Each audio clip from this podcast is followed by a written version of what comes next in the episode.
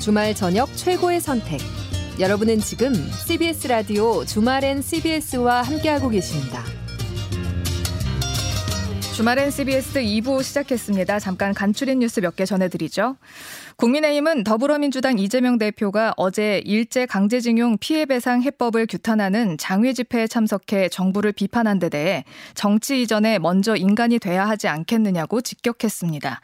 국민의힘 장동혁 원내대변인은 브리핑에서 측근들의 죽음이 이어지는 상황에서도 대통령과 정부만 비판하며 자신을 향한 비난을 비껴갈 궁리만 하는 이 대표의 모습이 처절하다며 이같이 비판했습니다. 더불어민주당은 윤석열 대통령의 제3자 변제 방식의 강제징용 배상 해법에 대해 국민과의 약속을 깬 대선 공약 파기라고 비판하며 공세를 이어갔습니다. 이무경 대변인은 논평에서 과거사 문제를 절단 내놓고 미래지향적 결단이라고 국민을 세뇌시키는 것이냐며 이같이 밝혔습니다. 이별을 요구한 연인을 흉기로 찌른 뒤 고층에서 밀어 떨어뜨려 살해한 남성이 대법원에서 징역 25년을 확정받았습니다.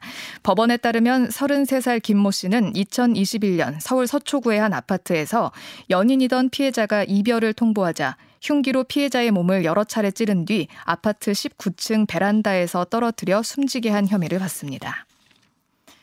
병원 밖에서 발생한 급성 심장 정지 환자가 연간 3만 명이 넘는 것으로 나타났습니다.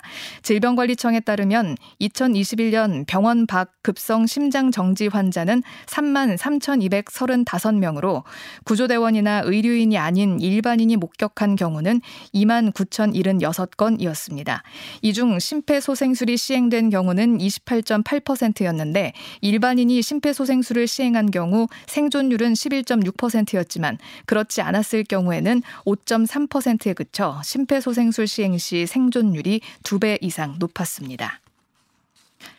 북서쪽에서 찬 공기가 내려오면서 서울을 비롯한 내륙 지역 곳곳에 한파특보가 발령되는 등 밤사이 기온이 뚝 떨어져 꽃샘추위가 나타날 것으로 보입니다.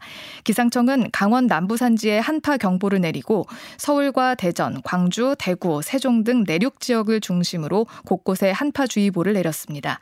내일 아침 최저 기온은 영하 8도에서 영상 2도로 오늘보다 10도 이상 낮을 것으로 예측되며 낮 최고 기온은 영상 5도에서 12도로 예보됐습니다. 내일 미세 미세먼지 농도는 원활한 대기 확산으로 전 권역이 보통 수준을 보이겠습니다. 이상은 경향신문 제휴 노컷뉴스였습니다. 주말엔 CBS 2부 첫 곡 포스트 말론의 노래 서클즈였습니다. 자, 문자 잠깐 소개해 드릴게요. 아내 바보 님이요. 오늘 아내 생일이어서 생애 첫 미역국을 끓였는데요. 미역이 불면 이렇게 거대해지다니. 냄비 넘치고 난리도 아닙니다. 냄비에만 넘쳤으면 다행이죠. 그 미역은요, 손바닥만한 거 사도 잘 보시면 거기에 써 있어요. 20인분. 하, 아내가 시키지도 않은 짓 해서 사고 쳤다고 한마디 할 것 같아요. 라고 보내주셨네요. 그래도 예쁠 겁니다. 저희도 그 아내 생신이신데 선물 하나 얹어드립니다. 커피 쿠폰 보내드릴게요. 즐거움님은 주말엔 CBS 항상 응원하는 방송입니다. 날씨가 추워져서 기온차로 감기 기운이 있어서 누워서 듣고 있습니다. 모두 감기 조심하세요. 라고 보내주셨어요. 그럼 주말엔 CBS는 우리 즐거움님을 응원하겠습니다. 커피 쿠폰 역시 보내드리겠습니다. 자, 계속해서 여러분의 문자 기다리고 있을게요. 샵 1212이고요. 단문 50원, 장문 100원의 정보 이용료 있습니다. 레인보우 게시판도 활짝 열어놨어요. 인터뷰 이어가죠.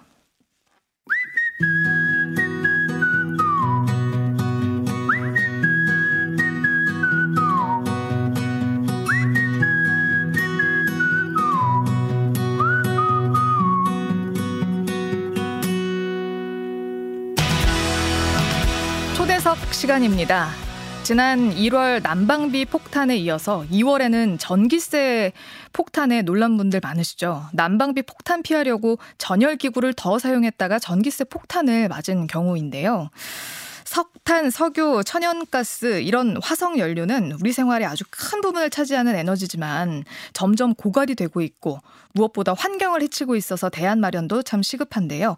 기후 위기 시대 우린 어떻게 에너지를 만들고 써야 할까요? 이야기 나눠보기 위해서 구준모 사회공공연구원 에너지 정책 전문위원 스튜디오에 모셨습니다. 안녕하세요. 네, 안녕하세요. 네. 오늘 나온 뉴스인데 미국의 바이든 행정부가요 알래스카에 유전을 개발하겠다고 했어요. 네. 근데 약간 거꾸로 가는 거 아닌가요? 네, 맞습니다. 아직 확정되었다고는 하지 않았지만 그 알래스카 지역의 새로운 유전 개발을 허가할 것이 곧 임박했다 이렇게 보도가 음, 나오고 있습니다. 네, 네, 왜 그러는 걸까요? 지금 세계적으로 기후 위기 시대에 에너지 전환이 시급하다고 이야기는 하고 있고 네. 재생 에너지 확대 노력을 하고 있지만 사실 화석 연료 사용이 줄어들지 않고 있거든요. 음. 에너지 소비가 더 많아지고 있는 상황이고요. 그래서 모순된 정책들이 각국에서 벌어지고 있는 음. 상황입니다. 네. 미국이 이러니까 네. 약간 배신감 느껴요. 자, 그나저나 우리 이야기를 좀 해봅시다. 난방비 전기세가 너무 올랐어요. 왜 이렇게 오르는 거예요? 네. 겨울에 고지서 받고 충격받으신 분들이 많을 텐데요. 어, 우선은 세계적인 지금 에너지 위기가 심각해진 지 2년 가까이 되었습니다. 유럽 같은 경우에는 두 배 이상 요금이 오른 국가들도 많이 있습니다. 그 우리나라 같은 경우에는 가격을 정부가 어느 정도 통제를 하고 있기 때문에 그 정도로 오르지는 않았지만 지금 뭐 고금리다 고물가다 여러 가지로 어려움이 많지 않습니까? 네. 그래서 요금 폭등으로 어려움 겪는 분들이 지금 많이 발생하고 있습니다. 네. 아 근데 요금을 올려도요 네. 한전이나 뭐 가스공사 이런 데 적자 문제는 해결이 안 된다고 하더라고요. 어, 좀 적자의 구조를 살펴볼 필요가 있을 것 같습니다. 작년에 한전의 적자가 32조 원이 발생했습니다. 32조야. 예. 엄청나죠. 그 이거를 요금 인상으로만 다 해결하려면 정부 발표에 따르면 올해 한 52원 정도 이 전기요금 단가를 올려야 하는데요. 그러면 올해만 작년에 29%약 30%에 이어서 50%가 또 요금이 더 오르게 되는 것입니다. 네. 그런데 이게 이제 사실 에너지 그 전력 소모량을 보자면 산업용 전기 주로 기업들 대기업들이 사용하는 전기가 전체의 55% 이상을 차지하고 있거든요. 음. 그리고 또 한편으로 이제 한전의 전력 구매 비용이 많이 늘어나고 있는데 네. 이 늘어난 전력 구매 비용 중에 상당 부분이 이 민자 발전사들, 네. 대기업 발전사들의 이윤으로 어, 이윤 때문에 발생한 것입니다. 어. 근데 이 한전의 전력 구매에 대해서도 참 기사가 많이 났는데 그 전력 도매가 가격 상한제라는 네. 게 있다면서요? 네, 맞습니다.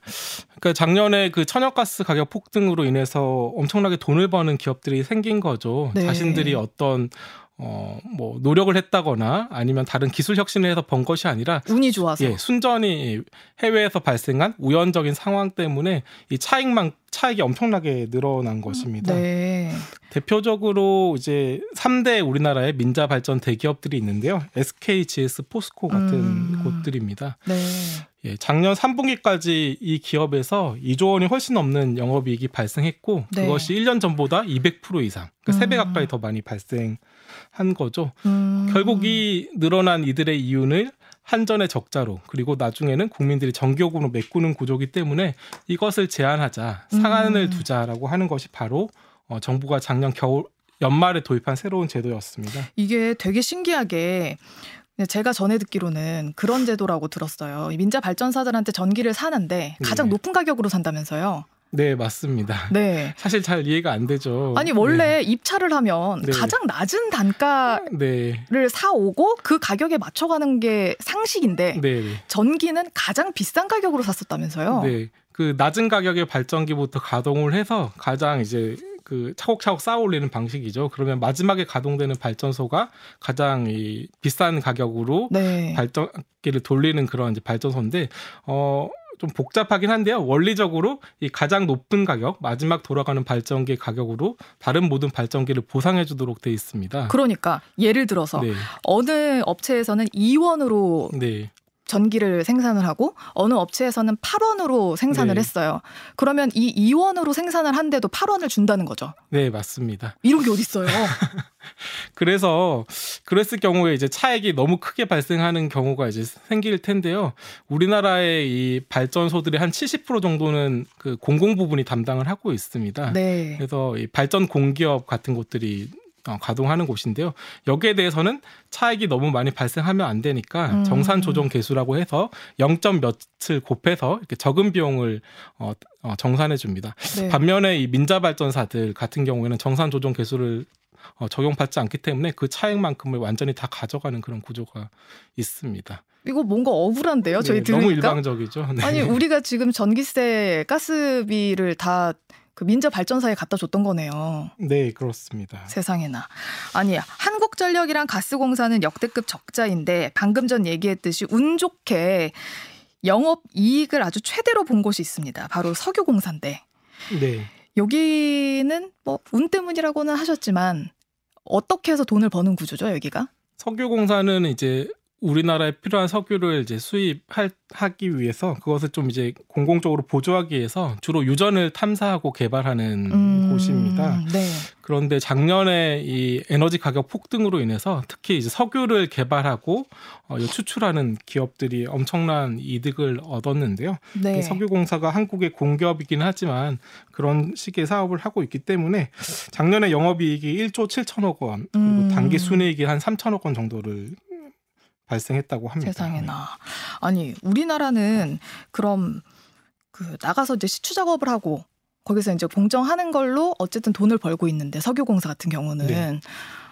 어, 우리나라는 기름이 안 나잖아요. 그죠? 석유가 네, 안 나는데 이분들이 되게 많이 돈을 벌었다고 해서 좀 궁금했었어요. 네. 어떻게 돈을 버는 구조인지. 우리나라는 그리고 뭐 석유뿐만 아니라 다른 에너지들은 어떻게 얻고 있어요? 뭐 잘 아시겠지만 우리나라에서는 화석 연료가 거의 나지 않고 있습니다. 그렇기 음. 때문에 석유, 석탄, 천연가스와 같은 화석 연료를 거의 전적으로 수입에 의존하고요. 네. 원전도 이제 가동하는데 우라늄이라고 하는 이제 자원이 필요한데 그것도 대부분 다 수입을 하고 있습니다. 네. 그래서 수입 의존도가 93% 정도에 달하죠. 7%는 뭐예요? 어, 한국에도 석탄 광산이 아주 아. 조금 남아 있고 그리고 재생에너지나 수력 같은 부분들이 있습니다. 이것은 혹시 네. 혹시 재생에너지 수력 발전 이런 거는 몇 네. 퍼센트 정도 될까요? 그 부분은 다 합쳐서 기타 부분을 다 합치면 지금 7% 정도 된다고. 아, 7%. 근데 우리 수입 의존도가 막 90%를 넘어간다고 했잖아요. 네. 그러면 단적으로 우리나라가 만약에 세상에서 왕따가 돼요. 네. 그러면은 우리나라는 에너지가 하나도 없이 살아야 되는 가능성도 있다는 거네요. 네. 7% 나눴어야 된다는 가정도 해야겠네요. 네. 그런 경우 아주 극단적인 경우에 네, 그런 경우가 발, 발생할 수도 있는 거죠. 예, 에너지 자립도 자금률이 너무 매우 낮기 때문입니다. 네. 에너지를 그렇게 수입을 해 와서 그렇게 다 꼬아 가지고 우리는 어디에 가장 많이 쓰나요? 네. 우리나라 같은 경우에는 이제 제조업 수출 중심으로 하는 경제 구조를 가지고 있기 때문에 산업 부분에서 특히 많이 사용하고 있는데요. 음. 절반이 넘는 55% 가량의 에너지를 산업 부분에서 소비를 하고 있습니다. 네. 가정용 소비는 어느 정도 돼요? 네, 가정용 소비는 12% 정도로 알려져 있고요. 네. 그 외에 상업용 건물 같은 데서 이용하는 것이 10% 정도이고요. 음. 그리고 주로 도로교통 에 해당하는 수송 부분도 상당한 비중을 차지해서 20%를 어, 달하고 있습니다. 아니 이 수치 되게 신기하네요. 가정용 소비, 그러니까 우리가 집에서 휴대폰 충전하고 뭐 전기 쓰고 이런 거를 다 합쳐도 12%. 네 그렇습니다. 그리고 우리가 차 끌고 다니고 집에 막 세대씩 있고 이런데도 불구하고 그걸 다 합쳐도 20%. 네, 세대씩 있으신 분들은 아주 많이 사용하시는 경우겠죠. 네. 어, 근데 수송요금 같은 경우도 이제 어, 그 결국 이 제조업이라든지 그다음에 기업 부분이 상당하기 때문에 이게 이제 개인들이 쓴다고 보기는 힘든 부분도 많을 것입니다. 화물들. 네네. 아 근데 이걸 다 합치면 상업용으로 소비하는 건물에서 쓰는 비용이 한 10% 정도예요. 그럼 22%, 40 아니 이걸 다 합쳐도 55%에는 비길 수가 없어요. 네, 그렇습니다. 세상에나 우리나라 에너지 이렇게 쓰는 거요. 네. 세계에서 네. 어느 정도로 쓰나요? 어, 우리나라 에너지 소비량 같은 경우에는 경제 규모랑 거의 비례하는 규모여서요. 한 3배 10위권 정도의 에너지를 쓰고 있는 것으로 알고 있고요. 그 온실가스 배출량도 그에 따라서 매우 많은 현실입니다. 그 자랑은 아니죠? 네, 기후위기가 심각하고 심각해지고 있는데 거기에 이제 막대한 기여를 하고 있고 네. 책임감을 느끼고 줄여나가야 하는 것이죠. 오, 예를 들어서 음, 뭐 일본이나 영국, 독일 이런 것들이랑 비교했을 때 우리나라가 더 많이 쓰나요? 어 근데 이걸 좀 구분해서 봐야 될 것 같습니다. 말씀드렸다시피 우리나라는 이제 중화학 공업이라든지 반도체 같은 제조업 수출 중심의 경제 구조이기 때문이죠. 산업 음. 부분에서 에너지를 아주 많이 쓰고 있는 것이고요. 네. 가정용만 분리해서 좀 본다면 어 1인당 가정용 어, 전력 소비량 같은 경우에는 OECD 평균인 2,250 킬로와트보다 훨씬 작습니다. 어, 우리 되게 아껴 쓰는 거네요. 네, 여러 가지 요인이 복합적일 텐데요. 네, 우리나라 같은 경우는 1,360킬로와트 어... 정도이고요. 네. 와, 진짜 산업으로 많이 쓰네요. 왜냐면 우리나라는 사실상 자원이 없다 보니까 네. 뭘 자꾸 만들어서 팔아야 되잖아요. 네, 네. 그래서 많이 쓰나 보네요. 네, 그런 부분에 소비가 많은 것이고요. 그래서 이제 에너지 소비를 감축하고 또 효율화 시킨다고 했을 때도 사실 가정용이 기여할 수 있는 부분은 크지 않거든요. 어... 전 사회적인 노력, 경제 구조의 변화, 어, 대기업 특히 산업 부분의 변화 이런 것들이 필요한 상황입니다. 네, 전 재생에너지, 뭐 에너지 전환 이쪽에도 관심이 많은데 네. 현재 우리나라의 에너지 전환 수준은 어느 정도 되나요?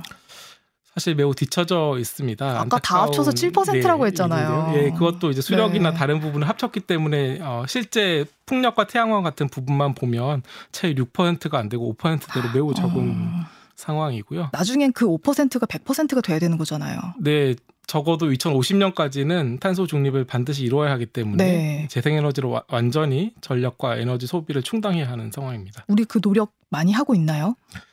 상당히 부족합니다. 어떤 네. 노력들을 해야 돼요? 네, 크게 이제 두 가지 부분으로 나눠서 볼 수 있는데요. 에너지 전환이라고 한다면 재생에너지를 늘리는 노력이 한 축에 있고 음. 또 다른 축에는 쓰고 있는 에너지 소비량을 줄이고 효율화하는 부분이 있습니다. 그렇죠. 예, 이 네. 양측의 노력이 다 필요하고 어 어디가 그, 더 문제라고 보세요?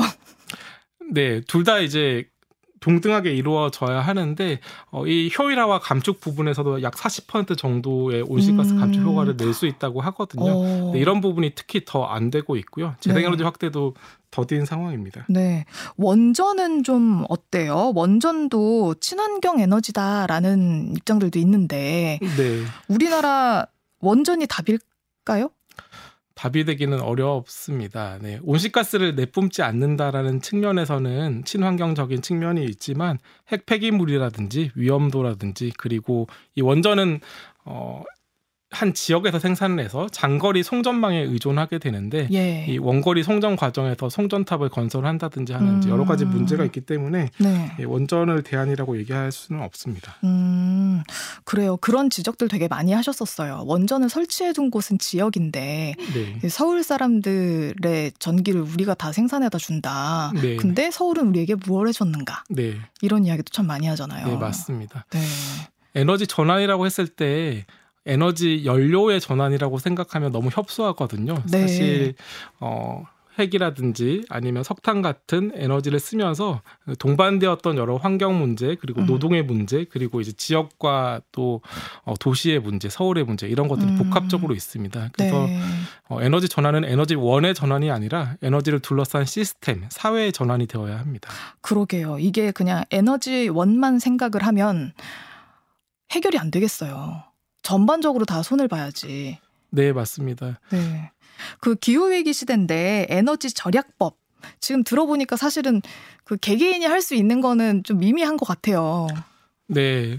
어, 많은 시민들이 노력을 하고 계시고 또 의식도 가지고 계신데요. 사실 한국의 이제 에너지 소비 구조에서 이 가정용의 부분이 차지하는 비중 그리고 이제 추가적으로 감축할 수 있는 부분 이런 게 크지 않은 것은 어, 사실입니다. 음... 그래서 사실 그 수백만 명의 시민들이 어떤 수도승 같은 생활 지금보다 더 절약하고 검약해서 에너지를 줄인다고 하더라도 지금 강원도 삼척에서는 우리나라의 마지막 석탄 화력 발전소라고 하는 포스코가 건설하고 있는 발전소가 건설된 데, 되는 중인데요. 네.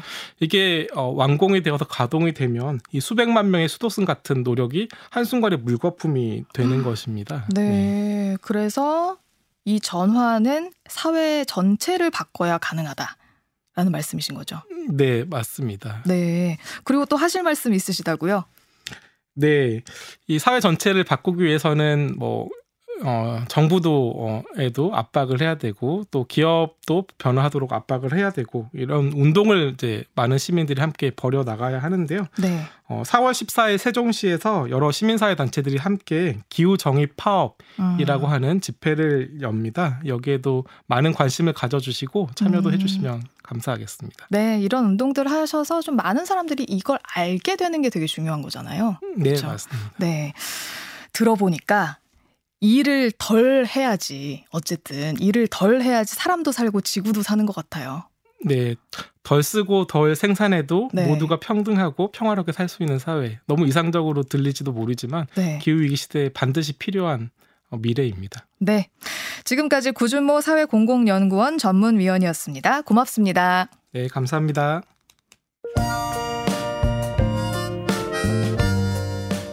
빅룬가의 노래죠. Listening for the Weather 듣고 다음 코너로 이어가죠.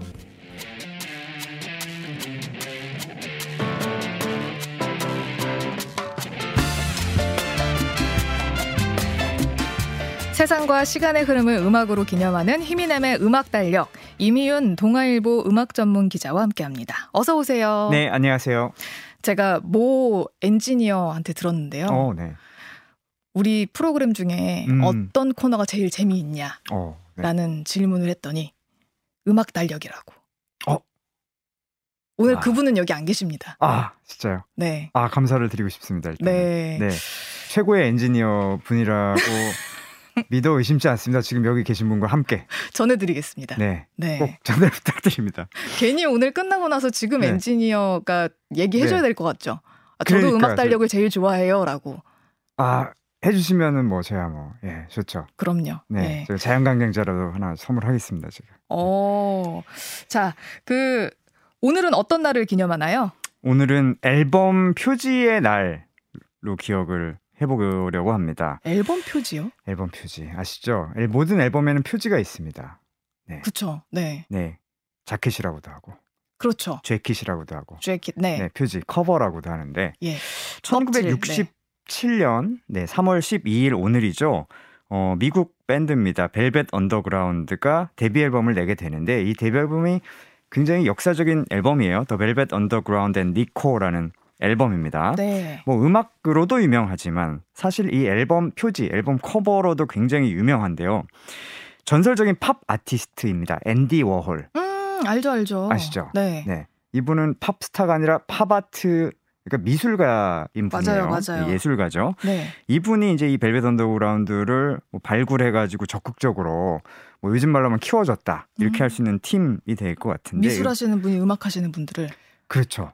그때 오. 이미 이제 멀티미디어에 대한 개념을 오. 생각을 해서 와. 사실은 이 벨벳 언더그라운드 함께 멀티미디어 쇼를 했죠. 그러니까 뒤쪽에 배경 화면을 투사를 해서 영상과 음악이 결합된 그런 쇼를 선보이기도 했는데 아무래도 유명한 것은 이 일집의 표지입니다. 노란 바나나 하나 그려진 표지. 음, 본것 같아요. 네.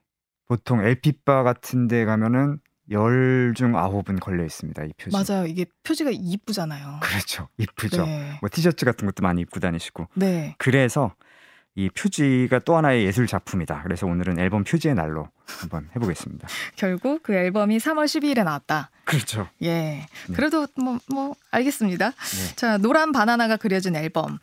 한 번 보면 이렇게 저처럼, 어, 본 적 있어요. 음. 라고 이야기할 만큼 아주 강렬한 이미지잖아요. 맞아요. 우리가 살면서 아무리 음악 별로 안 좋아하시는 분도 뭐 본의 아니게 수많은 앨범 표지 이런 것들을 보게 마련이잖아요. 네. 아, 너 무슨 앨범 좋아해?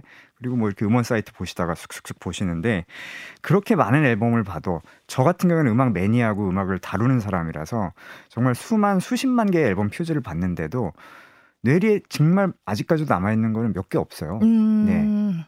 그 중에 1위가 바나나인가요? 뭐 거의 1위죠. 이 앤디 워홀의 작품입니다. 네. 이 바나나 앨범은 어, 자세히 볼수록 이제 재미 재밌는 앨범 표지입니다. 네. 바나나 밑 쪽을 자세하게 보시면요.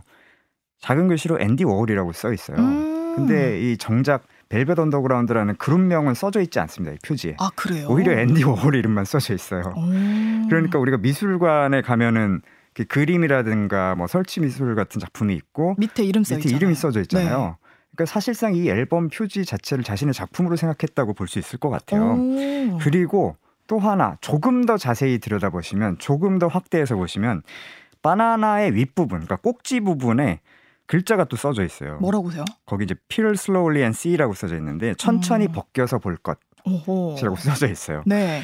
그 요즘 나오는 앨범들은 벗겨지지가 않습니다. 그런데 예. 어, 일반적인 앨범은 뭐가 이렇게 벗겨지지가 않죠. 그냥 음. 평면에 어떤 표지 이미지로 되어 있는데. 어, 아, 저는 이제 비닐을 생각했던 것 같아요. 아, 그렇죠. 죄송합니다. 비닐은 이제 벗겨야 예. 되고. 근데 이제 이 앨범이 처음 나왔을 때 1967년 초판이라고 하죠. 처음 발매된 그 제품들은 네. 스티커처럼 벗겨지게 되어 있었어요. 바나나 어, 껍질이. 그런 재미가 있네요. 그렇죠. 굉장히 앞서간 앨범인데요. 이 바나나 껍질을 벗기면 네. 안에 그 주황색 내지는 분홍색의 속살이 나왔습니다. 어, 바나나의 속살은 하얀데. 그렇죠. 이것도 의미심장하죠. 네. 네. 그래서 이제 이 앨범이 유명한데 이 초판 이후로는 사실은 그 당국에서 너무 외설적이다라는 그 이유로 금지를 어, 시켰어요. 왜죠? 그래서 네. 안 벗겨지게 만들었습니다. 아 그렇군요. 그래서 그게 이제 지금 우리가 알고 있는 버전이고요. 음. 물론 그 뒤에 뭐 벨벳 언더그라운드 30주년, 40주년 기념 에디션 같은 거 만들 때는 다시 벗겨지는 초판처럼 만들 그런 괜히 외설적이라고 해가지고 네. 그렇게 생각하도록 만드는 것 같아요. 아, 그런 경우도 사실 뭐 많이 있죠. 그러게 말이에요. 네. 바나나 생각하고 있었는데. 그렇죠. 자, 네. 그래서요. 그래서 이제 어, 굉장히 유명한 이래저래 얘기할 거리가 많은 그런 앨범 표지가 되었고요. 벨벳 언더그라운드 뭐 음악적으로도 굉장히 유명한 팀입니다. 1967년에 음. 데뷔 앨범 냈다고 말씀드렸는데 네. 어, 미국 팀이고 루 리드, 존 케일 이런 분들이 이제 결성한 밴드인데요. art rock, psychedelic rock, psychedelic이라는 거는 이제 굉장히 몽환적인 rock이죠. 그리고 아방가르드 아트 그리고 앤디 워홀과 함께 멀티미디어 쇼 같은 것들도 음. 어, 선보여서 정말 네. 혁명적인 그런 음악 그리고 세계를 펼쳐 줬던 그룹입니다. 몇 년 전에 사실 제가 이 루리드와 함께 사실상 쌍두마차 핵심 멤버라고 할 수 있는 존 케일 네. 서울에 왔었는데 이때 제가 좀 만나봤었는데 네. 이 앤디 워홀하고 그리고 다른 리더인 루 리드하고 본인 존 케일하고 거의 매일 싸웠다고 그러더라고요. 어... 워낙에 개성이 강한 사람들이 세 명이 만났으니까. 쥐고지손을 그냥 곧이곧대로 받아들이는 성격들이 아니었군요. 절대 아니고 셋 다 성격이 굉장히 급해서 어... 치고받고 싸우고 그 대신에 뭔가 어, 의견이 합치가 되는 부분이 있으면 정말 빨리 어, 음. 진전을 시키고 이랬던 나날이라서 지금 돌아봐도 아주 다이내믹했던 그런 시절이었다. 어, 얘기를 하시, 그래서 합의를 본 게 바나나였군요. 그렇죠. 예. 네. 오늘 음반 표지의 날이라고 했는데 바나나 표지 하나만 가지고 오진 않았을 것 같습니다. 아 그렇습니다. 뭐 아까 여러 가지 뭐 앨범을 수만 장 수십만 장 봐도 기억에 남는 앨범 표지가 있다고 말씀드렸는데 아마 많은 분들이 공통적으로 꼽는 앨범 있을 거예요. 예를 들면은 핑크 플로이드의 Dark Side of the Moon이라는 앨범. 네. 이거는 반대로 까만 표지. 여기에 가운데 프리즘이 놓여 있고 빛 한 줄기가 그 프리즘을 통과해서 무지개색으로 펼쳐져 나가는 네. 그런 이미지. 머릿속에 그렸어요. 그렇죠. 네. 오히려 음악은 제대로 안 들어봤어도 이 표지는 한 번쯤은 어디서 마주쳤을 거예요. 오. 어. 이 작품을 이제 디자인한 거는 앨범 표지 아트로 유명한 아티스트 그룹이 또 따로 있습니다. 이 힙노시스라는 영국의 디자인 그룹인데요. 네. 뭐 핑크 플로이드 포함해서 블랙 사바스라든지 레드 제플린, AC/DC 등등등 정말 수많은 명반들을 음... 더 다채롭게 채색을 했던 그런 팀이 되겠습니다. 네. 그 지금처럼 음원 사이트가 아니라 그 음반 음. 사는 곳에서 큰 표지로 앨범을 접하던 그런 시대들은 이미지들이 더 크게 다가왔던 것 또 같아요. 표지가 맞아요. 예쁘면. 음, 그렇죠. 지금은 사실 thumbnail이라고 그래서 정말 썸이 이제 엄지 손가락인데 엄지만한 크기로 스마트폰 상에서 앨범 표지를 접하는 경우가 굉장히 많아졌잖아요. 네. 근데 뭐 정말 예전엔 CD 정도 크기.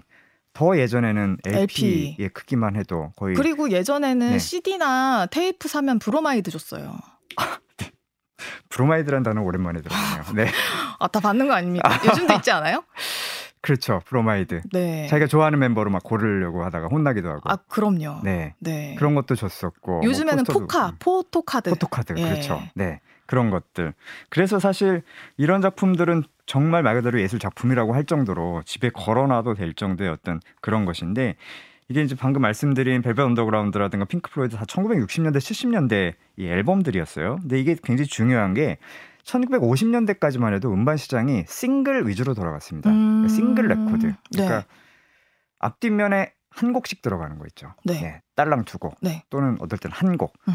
이거 파는 걸로 음반 상들이 또 음반 사가 또 뮤지션들이 먹고 살았어요. 네. 대부분이 네. 엘비스 프레슬리도 그랬고요. 네. 그런데 이제 1960년대 접어들면서 비틀스가 등장하고 수많은 그룹들이 나오면서 이제 앨범의 가치가 굉장히 높게 쳐져, 쳐지기 음. 시작했고 음반 시장도 앨범 단위로 돌아가게 시작을 했습니다. 음. 그런 면에서 어떻게 보면 이 앨범 표지라는 게 굉장히 의미심장한 것인데 네. 이 비틀스 말씀드렸잖아요. 네. 비틀스는 1960년대 활동을 했습니다. 비틀스가 특히 전반기와 후반기로 나뉘죠. 투어를 하고 정말 뭐 오빠 부대가 막 쫓아다니고 이러던 시절, 전반기에 혈기왕성하던 시절을 접고 이제는 아 투어가 의미가 없는 것 같아. 음. 우리가 뭐 그냥 서커스 하러 다니는 거 아니잖아. 이제는 정말 음악에만 매진할 거야. 그래서 스튜디오에 틀어박혀서 만들기 시작한 후기 작품들이 있습니다. 네. 이 1966년부터 69년까지 이 Revolver라든가 Sgt. Pepper's Lonely Hearts Club Band라든가 더 비틀스 White Album이라고도 불리는데 Abbey Road 이 어, 4장 정도의 앨범은 뭐 음악적으로도 마찬가지고 앨범 표지로도 하나하나가 굉장히 유명한 명작. 횡단보도 건너는 거 그건 뭐예요? 그게 바로 Abbey Road라는 아~ 1969년 앨범이고요. 네. White Album이라고 불리는 더 비틀스라는 1968년 앨범은 정말 white 하얀 표지에 조그맣게 더 비틀스라고만 적혀 있는 오. 앨범인데 네. 그것도 상당히 유명한 앨범 표지고 음. Sgt. Pepper's 같은 경우에는 비틀스 멤버들이 가운데 있고 수, 수십 명의 그 유명인들이 거기를 둘러싸고 있는 아마 딱 보시면은 아 오. 이거 하고 아실 거예요. 그럼 우리나라 앨범 표지 중에서도 기억나는 거 혹시 있나요? 우리나라 앨범 표지 뭐 중에서도 너무 많죠. 어떤 어, 것들 어떻게 보면은 방탄소년단의 앨범 표지들을 보면은 웬만한 아이돌 그룹의 음반 표지가 예전에는 아이돌 멤버들의 얼굴로 많이 도배가 음. 됐었습니다. 근데 이제 뭐 버스 정류장 빈 버스 정류장 하나를 그냥 앨범 표지를 쓴다든지 네. 이런 식으로 상당히 파격적인 시도를 많이 했죠. 어, BTS. 네. 결국 가장 팬덤이 네. 센 곳으로 가시는군요. 아니 뭐 꼭 그러려고 그런 건 아닌데. 저희가 네. 노래 한 곡 들을 텐데 어떤 곡 들을까요? 음, 아무래도 오늘 이런 주제를 어, 정하게 된 계기가 된 바나나 표지로 유명한 벨벳 언더그라운드 데뷔 앨범 중에서 첫 곡이었습니다. 역사적인 첫 곡이었어요. Sunday Morning이라는 곡 어, 준비해봤어요. Sunday 저녁에 듣는 Sunday Morning. Morning이죠. 이 곡을 들을 텐데요. 여러분들 들으시면서 또 기억에 남는 표지들 있으면은 샵 1212로 보내주세요. 단문 50원, 장문 100원의 정보 이용료 있고요. 레, 레인보우 게시판은 무료입니다. 그럼 Sunday Morning 들을게요. Sunday Morning 들었습니다. 표지 이야기 듣고 들으니까 뭔가 더 artistic하게 느껴집니다. 그렇죠. 네. 느낌이 어떻게 오늘 아침 느낌이 좀 나나요? Sunday Morning? 어, 오늘 아침 네. 어떤 면에서 어 제가 요즘에 네. 집 방에 그것도 침실에만 방향제를 바꿨거든요. 아. 근데 그 향이 딱 이 Sunday Morning 같았어요. 와. 어떤 향기를 방향제로 쓰시는지. 약간 약간 되게 이제 동굴이 있는 숲속에 있는 느낌? 동굴이 있는 숲속? 네. 굉장히 특이한 느낌인데요? 네. 약간 시원하면서도 따뜻하고 오. 좀 몽환적인 그런 느낌? 오. 그 비슷한 것 같습니다 이 노래하고. 네, 오늘 네. 아침에 느꼈던 그 감정이었던 것 어, 같습니다. 동굴에서 울려 나오는 느낌이 좀 있잖아요. 약간. 네, 맞아요. 네. 오. 어. 그리고 여기 이제 이 곡에 등장하는 굉장히 청명한 건반 소리가 있는데 마치 기타 소리 비슷한 이게 첼레스타라는 악기인데요. 이 악기가 이제 마침 스튜디오에 놓여 있어서 그냥 썼다고 그래요. 근데 첼레스타가 오. 굉장히 희귀한 악기거든요. 네. 그 예를 들면은 차이콥스키의 호두까기 인형, 네. 사탕 요정의 춤 이런 데 나오는 악기인데 음, 음. 클래식에서도 잘 안 쓰이거니와 대중음악에서는 더더욱 잘 안 쓰이는 악기예요. 음. 근데 이 악기가 주는 어떤 몽롱하면서도 청명한 느낌이 정말 이 Sunday Morning의 느낌하고 아주 잘 맞아 떨어지는 것 같아요. 오, 그 저희가 이제 문자를 받았단 말이에요. 네. 그랬더니 우리 0518번님은 가수 이상은 브로마이드 방문에 붙였다가 밤에 화장실 가다 기절한 적 있다. 되게 커가지고 진짜 사람인 줄 알았다. 아, 진짜. 본인이 붙이고 본인이 기절했어. 그렇게 보내주셨고, 또, 9285번님은 들국화 1집 표지가 인상적이었다라고 아는 형님이 보내달래요. 이렇게 보내주셨습니다. 아, 맞아요. 어... 사실 이 들국화 표지가 이 비틀스 표지에 대한 오마주예요. 아. 네, 아까는 언급을 못한 앨범인데 네. 그 Let It Be 앨범 음, 있습니다. 네. 거기 보면은 비틀즈 네 멤버들이 이렇게 사분할되어서 얼굴이 하나씩 들어가 있거든요. 들국화 1집은 이제 그 앨범에 대한 정확한 오 마주라고 봐야 되겠죠. 와, 네. 와, 저희는 지금 찾아서 보고 있는데, 네. 어, 그러네요. 딱 네 등분 해가지고. 맞아요. 그래서 어떻게 보면은 앨범 표지가 사실은 그냥 평면적인 이미지에 불과하지만 그것이 선언하는 바가 굉장히 클 때가 많거든요. 음. 그러니까 예를 들면 방금 말씀하신 들국화 일집 같은 경우에는 굳이 사분할을 해서 비틀즈의 마지막 앨범의 표지처럼 만들었다. 이거는 음.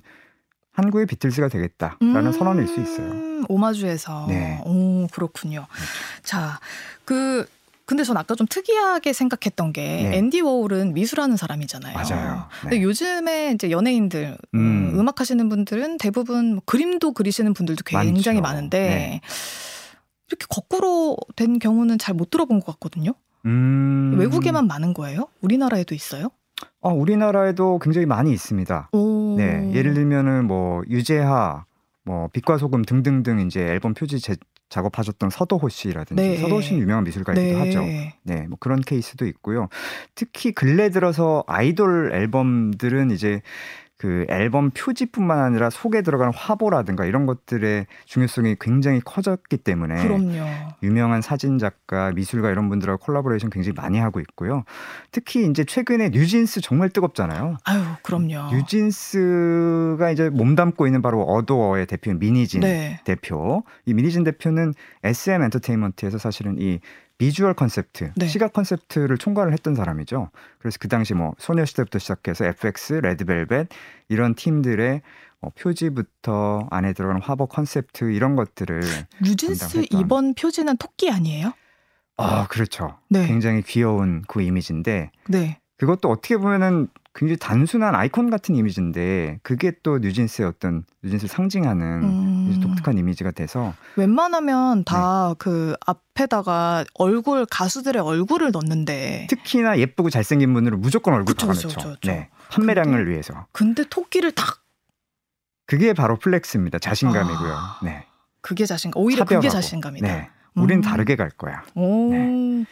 그래서 이제 다르게 갈 거야라고 하는 분들이 많이 택하는 것이 이런 아티스트들과의 collaboration인데요. 예를 들면은 저희 시간에 많이 소개했던 정말 많이 다른 분, 레이디 가가. 우리 미국 팝계를 정말 다르게 만들었던 분. 네. 이 레이디 가가 같은 경우에는 2003년 앨범 Artpop이라는 앨범이 있습니다. 이제 레이디 가가가 그 마치 어떤 지구 또는 우주를 출산하고 있는 것 같은 느낌을 담은 굉장히 독특한 표지인데 출산이요? 네. 네. 그런 표지인데 이거는 이제 굉장히 유명한 미술가죠. 설치 미술로 유명하고 제프 쿤스가 음. 담당을 해서 네. 사실은 르네상스 화가죠. 보티첼리의 비너스의 탄생. 음. 여기에서 영감을 받아서 이것을 오마주한 커버로 음. 제작을 했고요. 네. 그리고 이 시간에 또 얘기했 했던 팀인 것 같은데 아이슬란드 락 밴드, 뭐 세계적인 밴드죠. 시규어 로스. 아 여기 좀 몽환적인. 굉장히 몽환적인 네. 분들. 정말 아이슬란드의 그 간헐천 같은 분들. 네. 이분들의 앨범 중에서 2008년 앨범. 제가 이 어, 읽을 수가 없습니다. 아이슬란드어로 되어 있어서. 저도 지금 문장인데, 봤는데 이게 네. 뭐지?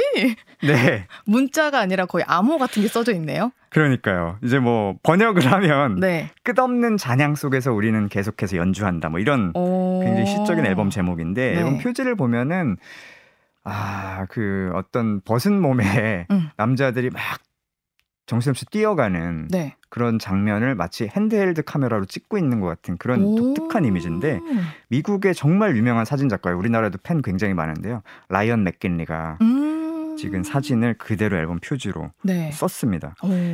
그리고 이제 앞에 언급했던 핑크 플로이드 Dark Side of the Moon 이거 작업했던 분들 힙노시스라는 아예 디자인 팀인데 네. 이제 Dark Side의 다음 앨범이었죠. Wish You Were Here라는 앨범인데 이것도 아마 딱 보시면은 음악은 몰라도 표지 아실 거예요. 몸에 불 붙은 사람하고 악수하고 있는 표지 있어요. 네. 네. 그것도 이 힙노시스의 작업입니다. 하, 그렇군요. 자, 다 한번 곡들을 들어보고 싶은데, 네. 음, 어떤 곡을 들을까 하다가 우리나라 곡도 하나 들으면 네. 좋을 것 같아가지고, 음. 어, BTS 어떠세요? BTS 좋습니다. 아까 안 그래도 그 버스 정류장 표지 언급했었는데 네. 네. 굉장히 과감하거든요. 멤버들 음. 얼굴도 없고 심지어 버스 정류장에도 아무도 사람이 없어요. 자신 있다. 그렇죠. 그리고 그들의 어떤 스토리, 세계관, 컨셉트인데 이거 이 버스 정류장 때문에 이 버스 정류장 찾아서 해외에서 오시는 분들도 팬분들 정말 많고요. 관광 특수를 누렸네요. 이른바 성지순례라고 하죠. 예. 네 그런 네. 앨범이었고 방탄소년단 특이한 것이 아까 말씀드렸던 이 불붙는 사람하고 악수하는 핑크 플로이드의 Wish You Were Here 앨범 표지 이거 본인들 뮤직비디오에서 오마주했었어요. 불타오르네라는 곡 뮤직비디오에서 불타는 사람하고 악수하는 장면 넣음으로써 핑크 플로이드에 대한 오마주도 넣었었죠. 그럼 약간 마음을 넣어봅니다. 그 버스 네. 정류장이 성지순례가 된 것처럼 저희도 이 네. 곡을 마지막으로 틀 테니까 음. 주말엔 CBS도 많은 분들이 성지순례 와주셨으면 좋겠다는 마음으로. 네, 그렇죠. 네, 이 곡을 오늘 마지막 곡으로 보내드리겠습니다. 봄날 네. 준비했고요.